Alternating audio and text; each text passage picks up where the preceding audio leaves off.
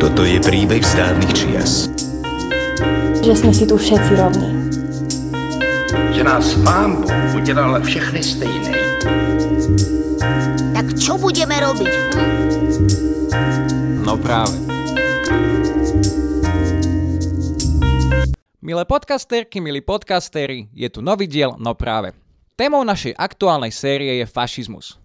Poslednej epizóde sme sa s historikom Jakubom Drábikom rozprávali o tom, ako sa v minulosti dostávali myšlienky nenávisti do politického mainstreamu. Dnes sa s našim hostom budeme rozprávať o tom, v akej podobe sa nenávisť prejavuje dnes. Dámy a páni, milé podcasterky, milí podcasteri, je mi veľkou cťou a potešením u nás v štúdiu privítať politológa a prezidenta Inštitútu pre verejné otázky Grigoriho Mesežníkov a pán Mesežníkov, dobrý deň. Dobrý deň, prajem. Prednedávnom sme sa stretli na takom workshope, kde ste predstavili si zistenia teda výskumnej správy Moderný antisemitizmus v krajinách V4. Správa skúma, ako sa v našom priestore zmenilo vnímanie toho, koho a akým spôsobom nenávidíme a koho nepovažujeme za rovných, teda v takomto zjednodušenom pomenovaní. Mohli by ste nám v skratke predstaviť, ako vyzerá moderný antisemitizmus a či teda poznáme niečo také ako nový žid? Dobrá otázka. Ten prieskum, ktorý sme robili v spolupráci s Tom Lantoš Institute, to je náš maďarský partner, v rámci projektu, ktorý bol podporený Európskou úniou, to je tiež veľmi dôležité, pretože to svedčí o istých prioritách, ktoré Európska únia má pre zabezpečenie režimu ľudských práv, ktorý je základným kameňom európskej integrácie, tak ten prieskum sme robili v prebehu takmer troch rokov. Robili sa tam fokus skupiny robil sa aj reprezentatívny prieskum a správa, taká záverečná správa z toho reprezentatívneho prieskumu sa zverejnila zhruba pred mesiacom a pol. Čiže všetky tie dáta sú dostupné na web stránke nášho inštitútu, prípadne na web stránke nášho maďarského partnera. A skúmal sa moderný antisemitizmus, ktorý v podstate je terminus technicus pre označenie tohto názorového prúdu v určitom historickom období. To znamená v tej modernej dobe. To je v podstate naša dnešná žitá súčasnosť prípadne tá doba, ktorá ešte stále bezprostredne ovplyvňuje povedzme nás dnes, čiže horizont nejakého storočia, storočia pol dozadu. Proste v tomto období ten antisemitizmus sa prejavoval v rôznych formách, o nich chvíľočku aj poviem, akože v tej modernej dobe to už je v podstate masová spoločnosť, už sa do istej miery sformovali známe formy politickej organizácie spoločnosti, politické aktéry, oni samozrejme sa modifikovali, ale proste rôzne hnutia, strany a tak ďalej. Už pôsobili médiá, proste masová politika je priznačná pre tento typ spoločnosti, teda v modernej dobe. Čiže v podstate skúmali sme ten moderný antisemitizmus, no a on existuje v troch formách. Vy ste sa opýtali teda na toho nového žida, hej, ale ten moderný antisemitizmus má tri také základné formy, aspoň teda podľa toho sme postupovali a vypracovali metodiku v rámci tohto prieskumu. To je ten konšpiračný antisemitizmus, Komunizmus, ten v podstate spočíva v predstavách o Židoch ako nejakej síle, ktorá proste vládne svetu, spriada rôzne sprisahania, má nepremeranú moc, ovplyvňuje vývoj. To je niečo, čo je priznačné pre konšpiračné teórie, teda v prípade Židov konkrétne konšpirácie vytvárané Židmi. No a ten je, tento typ antisemitizmu možno, že viac ovplyvnený tými predchádzajúcimi rôznymi historickými formami, napríklad stredovekým antisemitizmom, antijudaizmom, to znamená tou náboženskou formou antisemitizmu, antisemitizmu, ale stále proste sa prejavujú v tejto podobe aj dnes.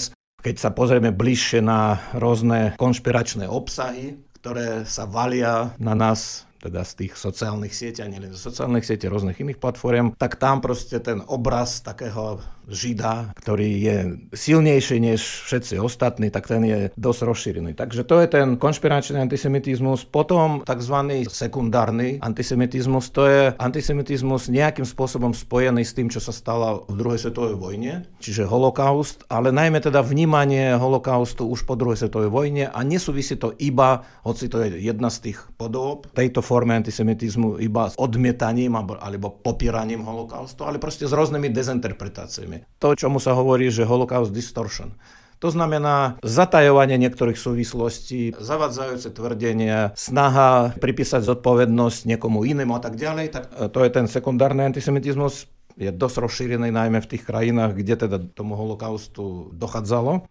No a potom, a to je k tej vašej otázke, že aj tzv. nový antisemitizmus a ten nový antisemitizmus súvisí so vznikom štátu Izrael a vôbec s tou sionistickou a prípadne antisionistickou agendou. To znamená, že to je niečo, čo teda v dejinách, povedzme, židovstva je absolútne novým prvkom, hoci to trvá už niekoľko desaťročí, ale do toho sa premieta už nielen vzťah Židom ako takým, ale interpretácia jednak vzniku, pôsobenia židovského štátu a jeho politiky. Hej? A tu samozrejme vznikajú také situácie, keď je potrebné vyhodnotiť niečo, čo súvisí priamo so Židmi, alebo nesúvisí priamo so Židmi. No ale ako, toto je tiež, povedal by som, že taká nová forma antisemitizmu. Samozrejme, nechcem tým tvrdiť, že štát Izrael je novým Židom, ale vnáša, rozhodne vnáša taký nový prvok do vzťahov ku Židom. Uvedem úplne naj, povedal by som, že najzákladnejší príklad z toho, že ako sa môže prijavať nový antisemitizmus, tak napríklad po vzniku štátu Izrael vnímanie Židov bolo ovplyvnené tým, že teda majú svoj štát a nemusia byť jeho občanmi. To znamená, že ten koncept o tom, že Židia sú lojalnejší voči Izraelu, než voči tomu štátu, ktorého sú občanmi. To je akože dosť rozšírené, nie je to prevažujúce vnímanie, však poviem trošku viac aj teda o výsledkoch teda na Slovensku, ale toto je vec,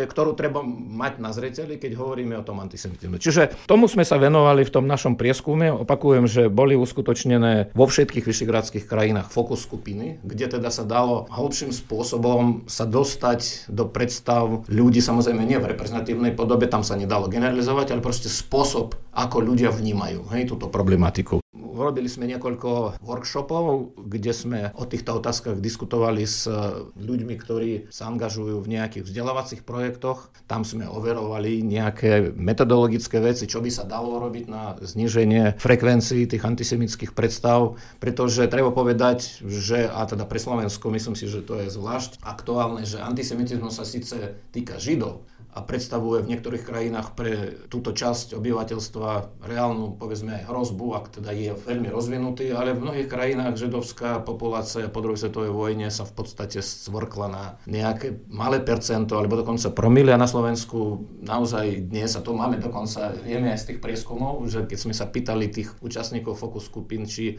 majú nejaké osobné skúsenosti so Židmi, či sa niekedy stretli v živote so Židmi, tak mnohí z nich povedali, že nie.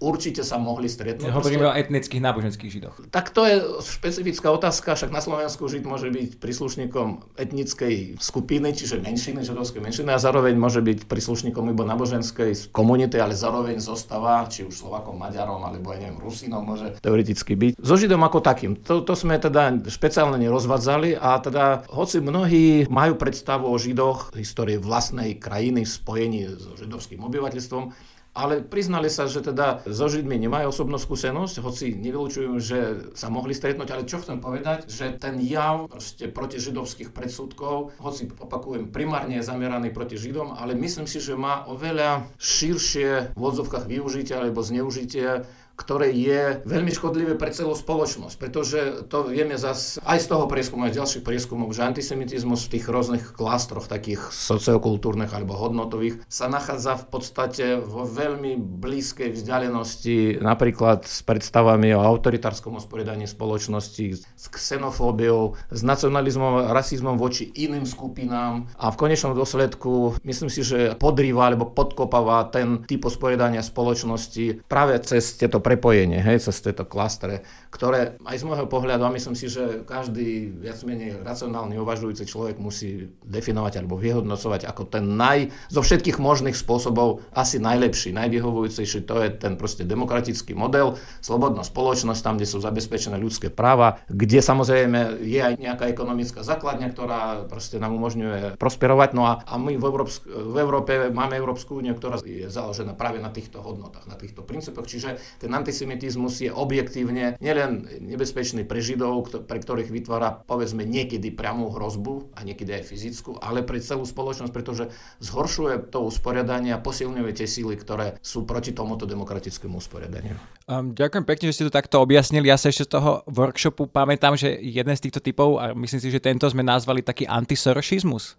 Ja si myslím, že toto by sme mohli asi pojednať v tej rovine toho konšpiračného antisemitizmu, pretože George Soros naozaj nejak zhodou nejakých okolností, on samozrejme nie je jediný židovský filantrop. Hej, on, on má židovský pôvod, okrem toho teda pochádza z Maďarska. Mimochodom je tiež v podstate holocaust survivor, čiže v podstate sa zachránil. Ale on je stelesnením tej predstavy o bohatom, vplyvnom židovi, ktorý má nejaké nekalé záujmy s inými národmi alebo inými krajinami. V Maďarsku tento narratív je pomerne rozšírený. Na Slovensku paradoxne vtedy, keď sme boli iba na začiatku tej transformácie, tak on bol vlastne na jednej strane, teda aj navyše ešte Američan, hej, že zo Spojených štátov. Čiže bohatý Američan židovského pôvodu a ešte maďarského pôvodu. Čiže na Slovensku on bol takým univerzálnym vítaný, vítaný, nepriateľom a iba bych som chcel tu pripomenúť, že mali sme tu také politické hnutie za demokratické Slovensko, taký politický subjekt, ktorý myslím si, že dosť poškodil našu krajinu. No a v období, keď bolo pri moci, tak ľudia z tohto hnutia chceli, aby George Soros bol na Slovensku vyhlásený za personu non grata, pretože považovali ho za nepriateľa slovenskej štátnosti, za nepriateľa Slovákov ako takých, ako teda Maďar. No a samozrejme tým, že v tomto hnutí boli ľudia, ktorí mali problém aj s našou prozápadnou orientáciou, tak ešte aj to jeho americké občanstvo robilo, nerobilo im dobre, by som povedal ja som rád, že, že som toto úplne nezažil, ale predsa len na Slovensku pokračujú tieto myšlienky, nazvime ich antidemokratické, respektíve antiotvorená spoločnosť. Chcem sa dostať ku tej druhej otázke, vy už ste to trochu načali, že Slovensko predsa len v tej V4 má špecifické postavenie, ale veľa kopíruje tých trendov z okolitých krajín.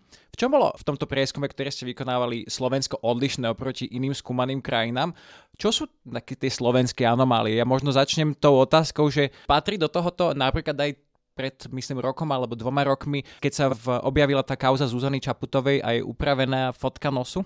Keby sme hľadali nejaké také anekdotické prípady v zmysle, že to sú nejaké jednotlivé proste kauzy, ktoré sa týkajú konkrétnych ľudí, tak samozrejme toto bolo ako prejav antisemitizmu. My sme skúmali niečo, čo má nejakú hĺbšiu podstatu a má charakter spoločenského fenoménu, aj vyplývajúceho zo zvláštnosti vývoja krajiny, historického vývoja, historického osudu. Niečo teda v historickom osude Slovenska a Slovakov, povedzme v tom 20. storočí, pretože 20. storočie bolo absolútne kľúčové, tak majú aj zhodné zhodné črty a majú aj odlišné črty. Tak zhodné črty napríklad, že po roku 1948 Slovensko ako súčasť tedajšieho Československa padlo do sovietskej sféry vplyvu a to napríklad malo vplyv na to, ako ľudia, ktorí v tom čase žili v týchto krajinách, vnímali napríklad ten nový antisemitizmus alebo jeden z faktorov toho nového antisemitizmu, keďže proste komunistické režimy boli veľmi silne protiizraelské. Hej, to znamená, že tento napríklad prvok do značnej miery tieto národy alebo tieto krajiny spája. Hej, hoci zase sú tam aj isté odlišnosti. Česká republika má trošku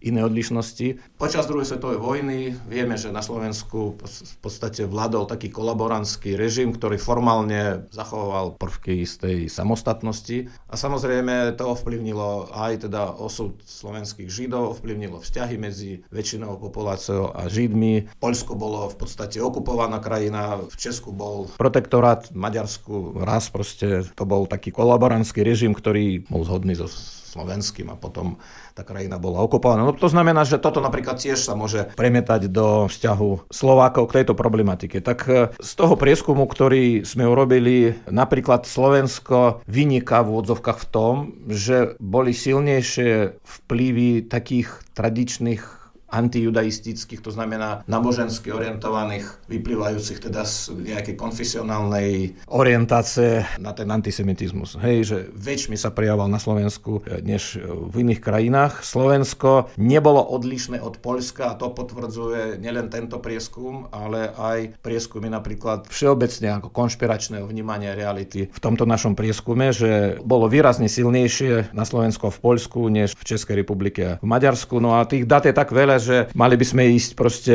jedna tabulka po druhej tabulke a tam niečo z toho vyberať. Česká republika sa odlišuje, povedal by som, že možno trošku vyššou mierou tolerance voči Židom. Ináč chcem povedať takto, že v tom prieskume sme skúmali antisemické predsudky Hej, že nie antisemitizmus ako taký, ale proste predsudky, ako sa to prejavuje v rôznych rovinách, v rovinách správania, v rovinách e, znalostí. Potom sa vytvárali nejaké také agregované klastre, na základe ktorých sa dalo vyhodnotiť, ako je to s jednotlivými typmi antisemitizmu v rôznych krajinách, teda v tých štyroch krajinách. Odporúčal by som tým, kto majú o to špecifický záujem, aby sa pozreli na našej web stránke. Sa dá stiahnuť celá tá takmer 250 normostranová štúdia, ktorá sa skladá z viacerých takých akože blokov a v tých blokoch je vyhodnotenie, je tam viac otázok, to je veľká batéria otázok a z toho sa dá proste odčítať, kde povedzme Slovensko sa približuje Českej republike a kde skôr je v tej skupine s Polskom a Maďarskom, alebo iba s Polskom a iba s Maďarskom. Ďakujem pekne, myslím si, že tých podrobností tam bolo naozaj dosť. Ja sa pamätám na tom workshope ku predstaveniu tej, tejto výskumnej správy, že sme hovorili ako jeden z tých faktorov slovenské tradície folkové, ako jeden z tých faktorov, ktoré ovplyvňoval vývoj tých predsudkov. Jedna vec, čo sme spomínali, bolo, že aj že Slovensko má dlhodobo problém sa vyrovnať s niektorými temnými časťami svojej histórie. Stále sme nepremenovali ulicu doktora Jozefa Tisa vo Varíne, aj keď už keď tam sú nejaké pohyby. Stále sú počuť hlasy, ktoré glorifikujú slovenský štát a romantizujú antisemitizmus antisemické kultúrne tradície a po prípade pesničiek kultúrnych je dosť na túto tému. Stále sa nám nepodarilo odstrániť prejavy neonacizmu zo spoločnosti, dokonca niek- niektorí hovoria, že silnejú v poslednej dobe, vrátane teda Jakuba Drábika, ktorý to bol v našom minulom podcaste. Vieme uviezť nejaký príklad krajiny, ktorá sa dobre vyrovnala so svojou históriou? No, dobre vyrovnala, tak je to problém pre viaceré krajiny, samozrejme krajiny zasiahnuté povedzme touto politikou pred a počas druhej svetovej vojny, tak vyrovnávali sa odlišným spôsobom. Treba povedať, že aj v prípade Nemecka, ktoré je uvádzané ako príklad tej dobrej praxe, tak zafungoval a vo vzťahu teda k tým našim stredoeurópskym krajinám zaučinkoval vonkajší faktor. To treba povedať úplne otvorene, že Nemecko bolo po svojej svojej poražke v druhej svetovej vojne v tej západnej časti okupované demokratickými krajinami, demokratickými mocnosťami a tam teda došlo k tomu, že v tej časti, ktorú spravovali a ktorá sa premenila v priebehu krátkeho času na Spolkovú republiku Nemecko, tak tam proste to bola štátna politika.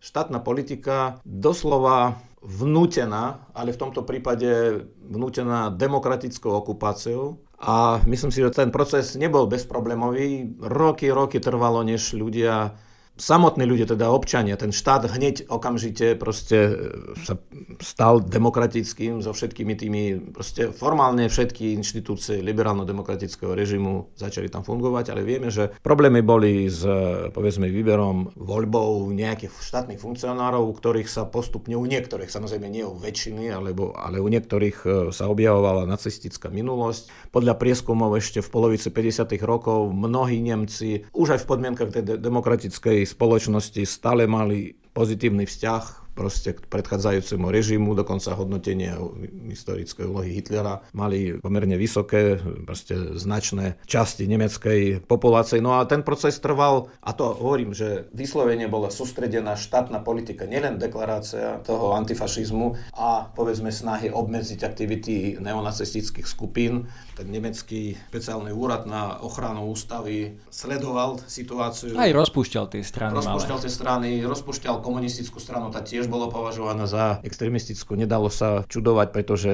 susednou krajinou bolo práve východné Nemecko, kde denacifikácia formálne ako by sa oni od toho dištancovali, bola protifašistická doktrína, ale skutočná denacifikácia, tak ako ju poznáme z západného Nemecka, sa neuskutočnila. Je množstvo vyslovene takých anekdotických príkladov, keď ľudia, ktorí boli v tom čase, hej, že pochádzali z iných štátov a boli presvedčení, že Nemecká demokratická republika je akýsi ostrov proste antifašizmu a je to teraz krajina založená na princípoch internacionalizmu, socialistického internacionalizmu a tak ďalej, že keď prišli do východného Nemecka a mali možnosť otvorenejšie rozprávať s tými ľuďmi, tak zisťovali veci, ktoré teda ich šokovali. Napríklad to, že teda v tej nemeckej zjednotenej robotnickej strane socialistická jednotná strana Nemecka, myslím, tak sa volala. Vidíte, už som zabudol názov tej skutočnosti komunistickej strany, že boli prekvapení, že medzi členmi tejto strany je veľa bývalých členov nacistickej strany.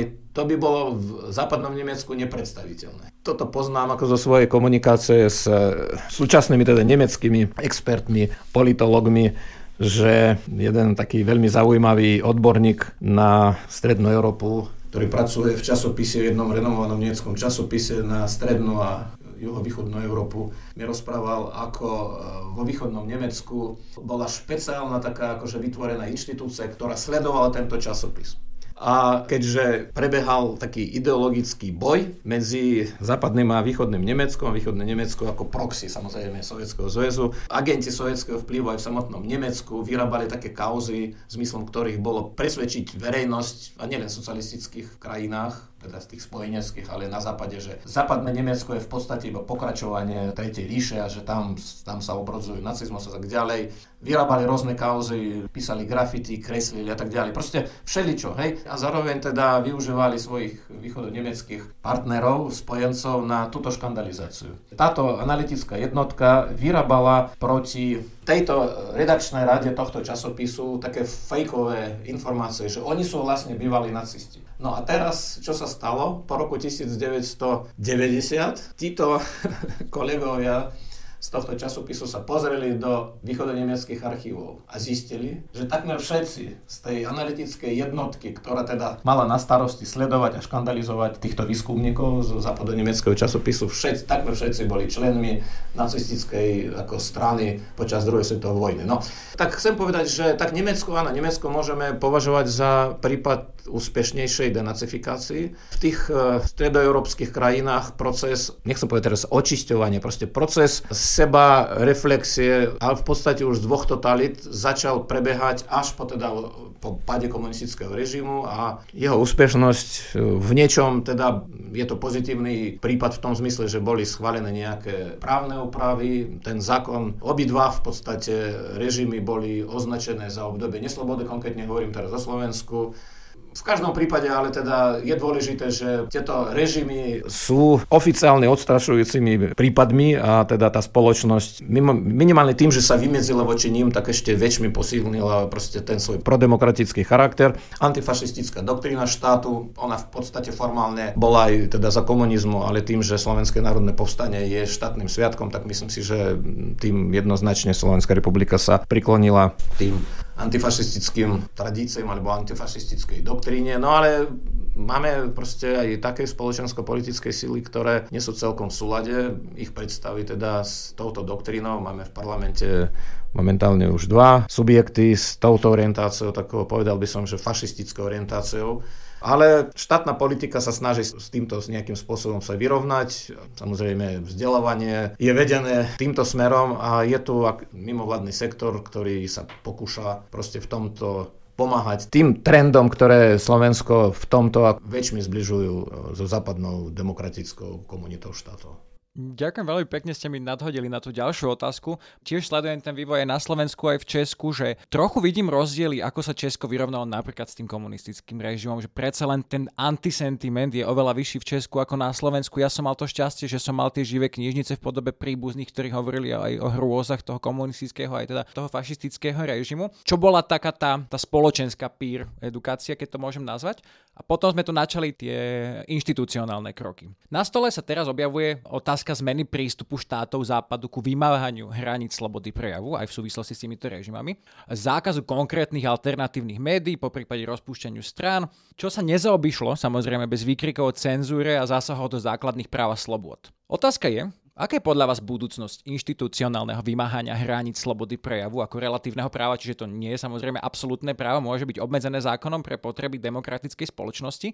A otázka, budeme sa aj naďalej spoliehať na prevenciu, alebo skôr pôjdeme tým represívnym smerom a budeme rušiť strany, zakazovať knižky a tak ďalej?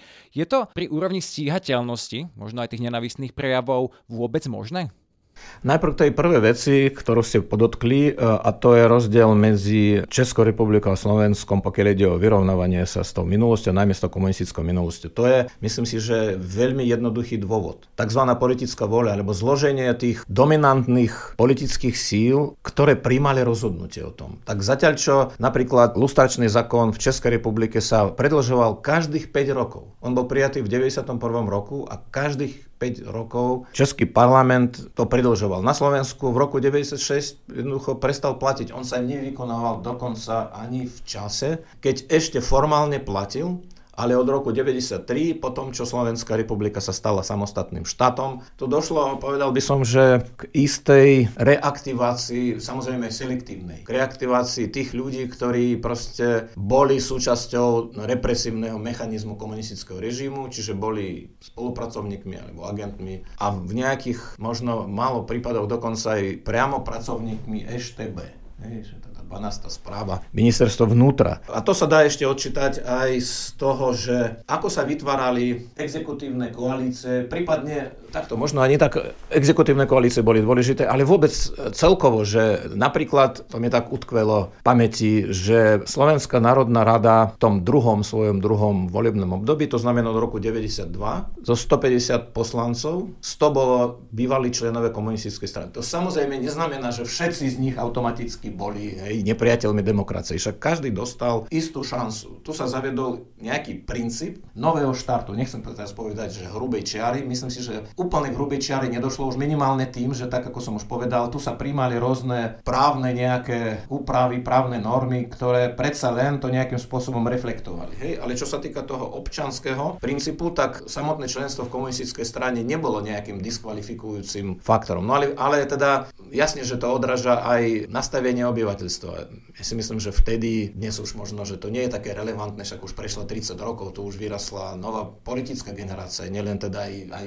normálna generácia, veková, že vtedy mnohí ľudia vedeli o pozadí, hej, o tej nejakej minulosti tých, za ktorých hlasovali. No ale teda zo 100 to je, povedal by som, že to je viac než ústavná väčšina. Hej? No tak v takejto situácii očakávať, že vyrovnávanie konkrétne teda s tou komunistickou minulosťou, ktorá bola ešte stále žitá, rozumiete, však to bolo niekoľko rokov. No, ako keby sme čakali, že bez povedzme tej demokratickej okupácie v postnacistickom Nemecku hneď dojde k tomu, že ľudia, ľudia začnú prehodnocovať tú minulosť a, alebo proste robiť nejakú kabaty se, seba, hej, seba reflexiu, tak e, viem, že tam bol komplikovanejší proces, ale pokiaľ ja viem, tak do nemeckého Bundestagu sa nedostávali ľudia No určite by asi, neviem, tri petiny poslancov Bundestagu by sotvo mohli byť členmi nacistickej strany. Hej? No tak proste sú to iné okolnosti. No teraz k vašej otázke.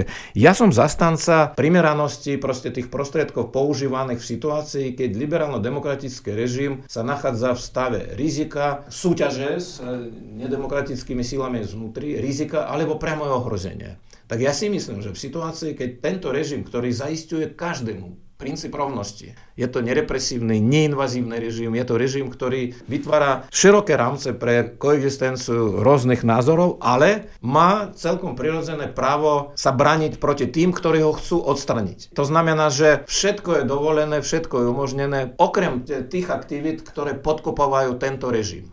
To znamená, ten, kto chce odstraniť demokraciu, podľa mňa, či teda podniká priamo silné kroky, alebo nejaké kroky politického charakteru, alebo iba propaguje tieto myšlienky, tak myslím si, že v tomto štádiu s týmito konkrétnymi ľuďmi už nejaká prevencia asi nie je celkom možná. Prevencia je nástroj na predchádzanie prostredníctvom neviem, výchovy, vzdelávanie, nejakých skúseností, komunikácie a tak ďalej s, s ľuďmi. Hej, tak samozrejme s mládežou, ale nielen s mládežou ale ten, kto priamo otvorene propaguje napríklad rasovú nenavisť, radikálnu xenofóbiu, ktorý propaguje myšlienky, ktoré sú v rozpore s demokraciou a najmä ešte, a dnešná situácia je tým zvlášť poznačená, že my máme vonkajšieho nepriateľa, teraz keď hovorím vonkajšieho nepriateľa, to nie je nejaká fráza, však dnešný Kreml nás zadefinoval ako nepriateľskú krajinu a robí všetko preto, aby proste nás rozložil, aby nás zničil a vidíme, ako je to dnes v Ukrajine, aby aj fyzicky zničil. Tak proste v tejto situácii spoliehať sa iba na tú prevenciu, myslím si, že by bolo aj nezodpovedné voči tomu režimu, ktorý nám priniesol slobodu, demokraciu, ekonomickú prosperitu,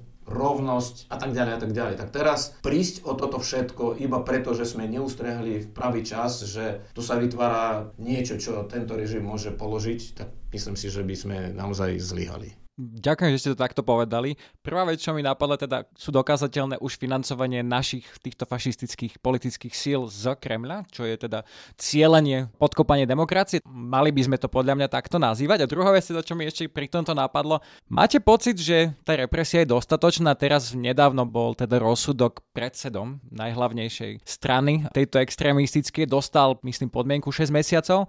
Veľmi kontrastne potom vyznieva trest eh, možno konopných väzňov, ktoré dostávajú za, za pestovanie pre vlastnú spotrebu tresty 20 rokov prepadnutie majetku.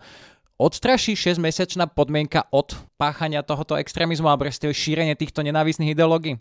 Tak o tom teda nepomere medzi takýmto akože prístupom pri trestaní naozaj spoločensky nebezpečných činov a problematického samozrejme, to je problematická vec, užívanie si drog, tak je to podľa mňa absolútne škandalózne. No, čo sa týka odsudenia Mariana Kotlebu, vieme, že on bol odsudený za trestný čin, ktorý počas samotného súdneho procesu v podstate došlo k prekvalifikácii. Najvyšší súd sa vrátil k tej kvalifikácii, ktorú pôvodne špeciálna prokuratúra navrhla Priznám sa, že ten rozsudok špeciálneho súdu sa mi zdal primeranejší voči tomu, čo reálne Marian Kotleba počas proste svojej politickej kariéry vykonal a vykonával. To je otázka na diskusiu, či napríklad sympatie a propaganda sa až tak veľmi odlišujú v tom, ako to kvalifikoval najvyšší súd. S tým teda ja mám problém, pretože Poprvé je dobre zmonitorovaný celý ten príbeh tejto strany a vratanie teda Mariana Kotlebu.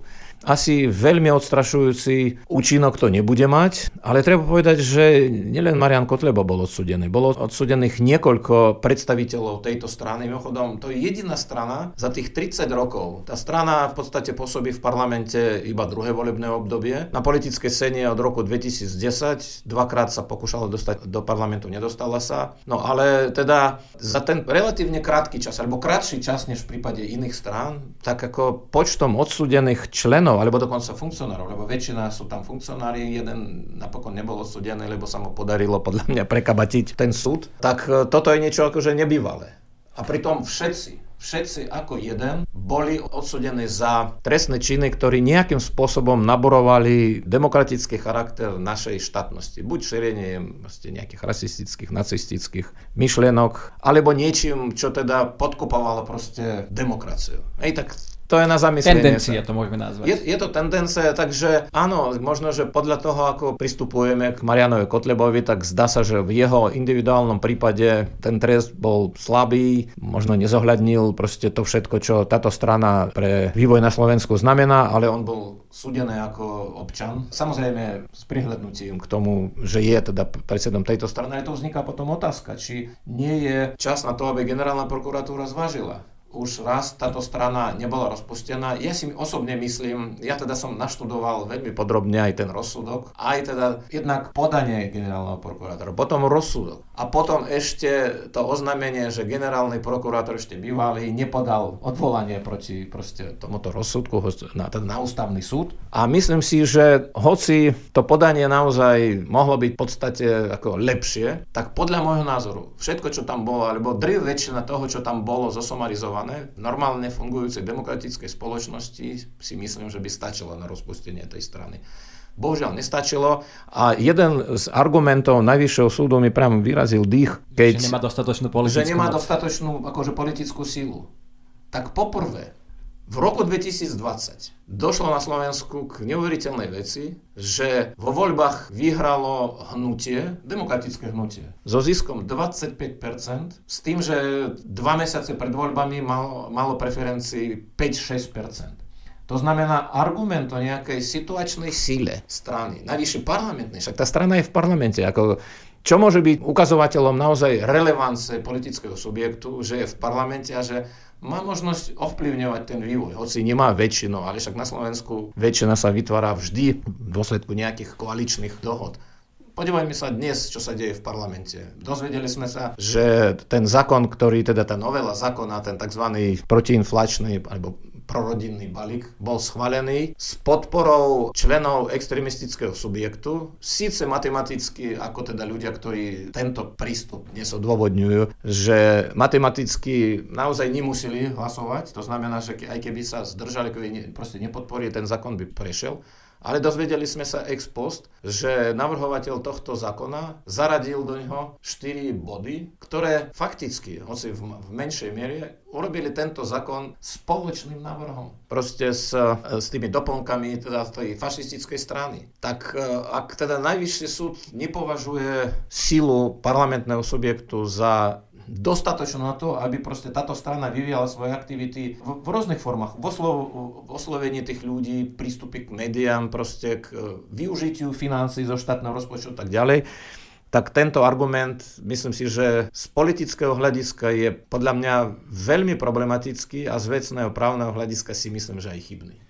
No je dosť opačný tej argumentácii nemeckej strany, nemeckej judikatúry, ktorá hovorí, že dokiaľ teda nemá strana dostatočnú nejakú politickú silu, tak sa môže združovať, môže mať členov a tak ďalej, ale ako náhle by mala nádej na nejaké relevantné politické volebné e, percenta, tak už musí byť rozpustená, lebo teda je tam te, ten výmer slobody zhromažďovania a ochrany demokratického systému. Čiže naopak náš súd argumentoval teda, že by mal silu politickú dostatočnú až účasťou v parlamente a až účasťou v väčšinovej koalícii, alebo dokonca v ústavnou, ústavnou väčšinou by musel byť podporený. Čiže je tam veľký rozpor aj s tými inými krajinami, ale to už myslím si, že by mohol dnes poslúchač, posluchačka vedieť si určiť, kde je hranica ohrozenia demokracie. To necháme na potom. Ak môžem ešte dodať, no a tiež som bol teda ohromený tým, ako vysvetlil svoje nepodanie na ústavný súd bývalý generálny prokurátor on tiež mimochodom sa ohradil voči tomuto argumentu. Argumentov tam bolo ináč viac, ale tento argument aj on si všimol a teda povedal by som, že vyslovil istú námietku voči tomuto argumentu. Ale uvedol potom ako dôvod svojej pasivity v tomto prípade, že nepodá, že tá strana, keďže celý ten proces trval dva roky, hej, v 2017 bol podaný ten návrh a v 2019 najvyšší súd sa rozhodol a že vraj v tomto období práve pod tlakom, istým takým tlakom už samotnej skutočnosti, že bolo podané podanie na rozpustenie, že tá strana sa správala menej radikálne, a že to sa nejakým spôsobom prejavilo na ich aktivitách. To znamená, malo to nejaký výchovný efekt, čo je teda zvláštne. Hej. A, Menej škodlivé pre demokraciu. A, a, to, a, áno, a už to znamená, že a potom už k tomu, ak sa neviem, to bolo v marci alebo v apríli rozpustenie 2019, teda, že bolo nerozpustenie, že už akoby pominuli dôvody na to, aby teda strana bola rozpustená. Že už pristala byť takou radikálnou. To napísal človek, ktorý sám podal hej, podania. No ale, no ale keď sa my pozrieme práve na tieto odsúdenia, hej, na odsúdenie ďalších ľudí, členovia alebo kandidáti dokonca na volebných kandidátkach, tak oni zrovna spach, spáchali svoje trestné činy v tomto období. Hej? To znamená, nedošlo k nejakej deradikalizácii LSNS, ale skôr naopak tento argument jednoducho neplatí a teda som prekvapený, že pán bývalý generálny prokurátor si to nejak nevšimol. No tie inštitucionálne nedostatky tu máme ešte stále v boji proti nenavisným myšlienkam, preto je možno dôležitá aj tá úloha spoločnosti ako celku. Čo ma privádza ku tej mojej poslednej otázke, možno taký call to action alebo taký idealistický kútik. Čo by sme my mali ako spoločnosť robiť na to, aby sme boli demokraciou, ktorá sa naozaj je schopná ubraniť pred myšlienkami a hnutiami, ktoré ju ohrozujú? No ja poviem teraz jednu vec, ktorá ma už dávnejšie trapí. E, samozrejme, mohol by som teraz ako vybaliť množstvo navrhov. Vzdelávanie k ľudským právam, vzdelávanie k tolerancii, proste organizovanie rôznych projektov, oboznamovanie sa s tým, čo sa udialo. Proste množstvo takýchto možno práve e, v rámci tej prevencie formovania istej názorovej výbavy tých ľudí. Ale dávnejšie ma už, povedal by som, že trápi, alebo teda sa, alebo zaujíma to, že naši či už volení, alebo nominovaní predstavitelia pracujúci vo verejnej sfére. To znamená, tak jednak samozrejme poslanci, ministri, služobníci štátu a verejnej správy, to znamená úradníci, pedagógovia, všetci tí, ktorí jednak sú súčasťou toho štátneho alebo nejakého verejného mechanizmu, sú živení štátom, pracujú pre štát, že u nich je miera identifikácií s týmto typom režimu bohužiaľ nie je taká vysoká, aká by mala byť. A dokonca niekedy vznikajú situácie opačného charakteru. Že proste máte dočinenie s niekým, aj vrátane povedzme toho vzdelávacieho procesu, ktorý odporuje dokonca. Odporuje, proste ironizuje našu demokraciu. Ironizuje naše spojenectvo, vonkajšie spojenectvo, ktoré nám chránia ten náš režim. Proste dopúšťajú sa nejakých xenofóbnych výrokov. Hej, a to sú ľudia, ktorých prvotnou povinnosťou je ako Teraz ja ne, nehovorím nejakej ideologizácii. Každý má právo na názor, ale Proste sú nejaké povinnosti. Hej, povinnosťou ľudí pracujúcich vo verejnej správe je posilňovať demokratický charakter nášho štátu. Full stop. A keď niekto jednak má s tým problém, že nemôže sa s tým stotožniť, alebo dokonca otvorene proti tomu vystupuje, No tak ja si myslím, že sa nedostaneme tam, kam chceme, aby sme mali aj občanov s nastavením na to, že to, čo momentálne proste máme, to spoločenské usporiadanie, ktoré nám poskytuje slobodu. My nikdy proste v tejto časti Európy a v tejto krajine nebol život slobodnejší, napriek tomu, čo sa odohráva teraz na východ našich hraníc. Ten život je slobodný, je to demokracia, my volíme svojich zastupcov do všetkých tých inštitúcií, na ktorých nám záleží, do parlamentu, do krajských zastupiteľstiev, proste, do miestnej samozprávy. My slobodne cestujeme po Európe, po svete, hej. Slovenský pás je jeden z najakceptovanejších pásov vo svete. Patrí, myslím si, že do prvej, možno 30 Množstvo krajín, ktoré umožňuje nám pricestovať v rámci bezvízového režimu, dokonca ešte aj so Spojenými štátmi. No proste tento typ usporiadania to trvá zatiaľ 30 rokov, on samozrejme nebol dokonalý. Hneď vstúpili sme do Európskej únie, našťastie využívame všetky výhody premeniace z európskej integrácie, ale na to, aby on fungoval, my musíme ho stále reprodukovať. Demokracia nie je daná raz a navždy. A demokracia môže fungovať iba vtedy, keď sú aj demokrati. To znamená, tí ľudia, ktorí v tých jej štruktúrach priamo tieto mechanizmy implementujú a zároveň nemôže fungovať bez demokraticky orientovaných občanov, ktorým záleží na tom, aby sme to mali demokraciu. To znamená, sú to ľudia, ktorí prídu k voľbám, zúčastnia sa na tých voľbách a podporia v tých voľbách, zahlasujú za tých, ktorí demokraciu rozvíjajú a nie tých, ktorí povedzme tú demokraciu chcú poškodiť, zhoršiť alebo ju priamo odstraniť. Takže toto je základná podmienka. My musíme tu mať demokratov všade a najmä tam, e, kde teda proste tá demokracia sa priamo implementuje. Hej, v štátnej správe, vo verejnej správe, proste v tých organizáciách, v tých inštitúciách, ktoré sú stelesnením demokracie. Ďakujem veľmi pekne, ste mi tak nadhodili na taký záverečný citát od, dovolím si parafrazovať pána Tomáša Garika Masaryka, že měli sme ľudí učiť o slobode z jeho slavných listov. Áno, štát by mal byť prodemokratický a antifašistický influencer, keď si dovolím povedať takúto, takúto novodobú uh, terminológiu, ale na zač- nakoniec by som pripomenul, že my všetci sme štát, čiže my všetci by sme mali byť viac antifašistický, viac prodemokratický a viac možno pro ľudskoprávni influenceri, influencerky. Ďakujem vám veľmi pekne za túto odpoveď. Za celý rozhovor sme ho trošku preťahli, ale bola by to asi škoda s vami vám dať iba 30 minút, čiže ja, ja sa nestežujem. Veľmi som si ten rozhovor užil. Ďakujem vám aj za váš čas a ochotu prísť ku nám do štúdia. Budem vám držať palce v tom, čo robíte, snáď sa nám podarí nadviazať aj ďalšiu prodemokratickú spo- spoluprácu. Dámy a páni, milé podcasterky, milí podcastery, dnes sme sa rozprávali s politológom a prezidentom Inštitútu pre verejné otázky Grigorím Mesežníkovom. Ja som Jakub Popík a toto bol podcast Slovenského národného strediska pre ľudské práva. No práve.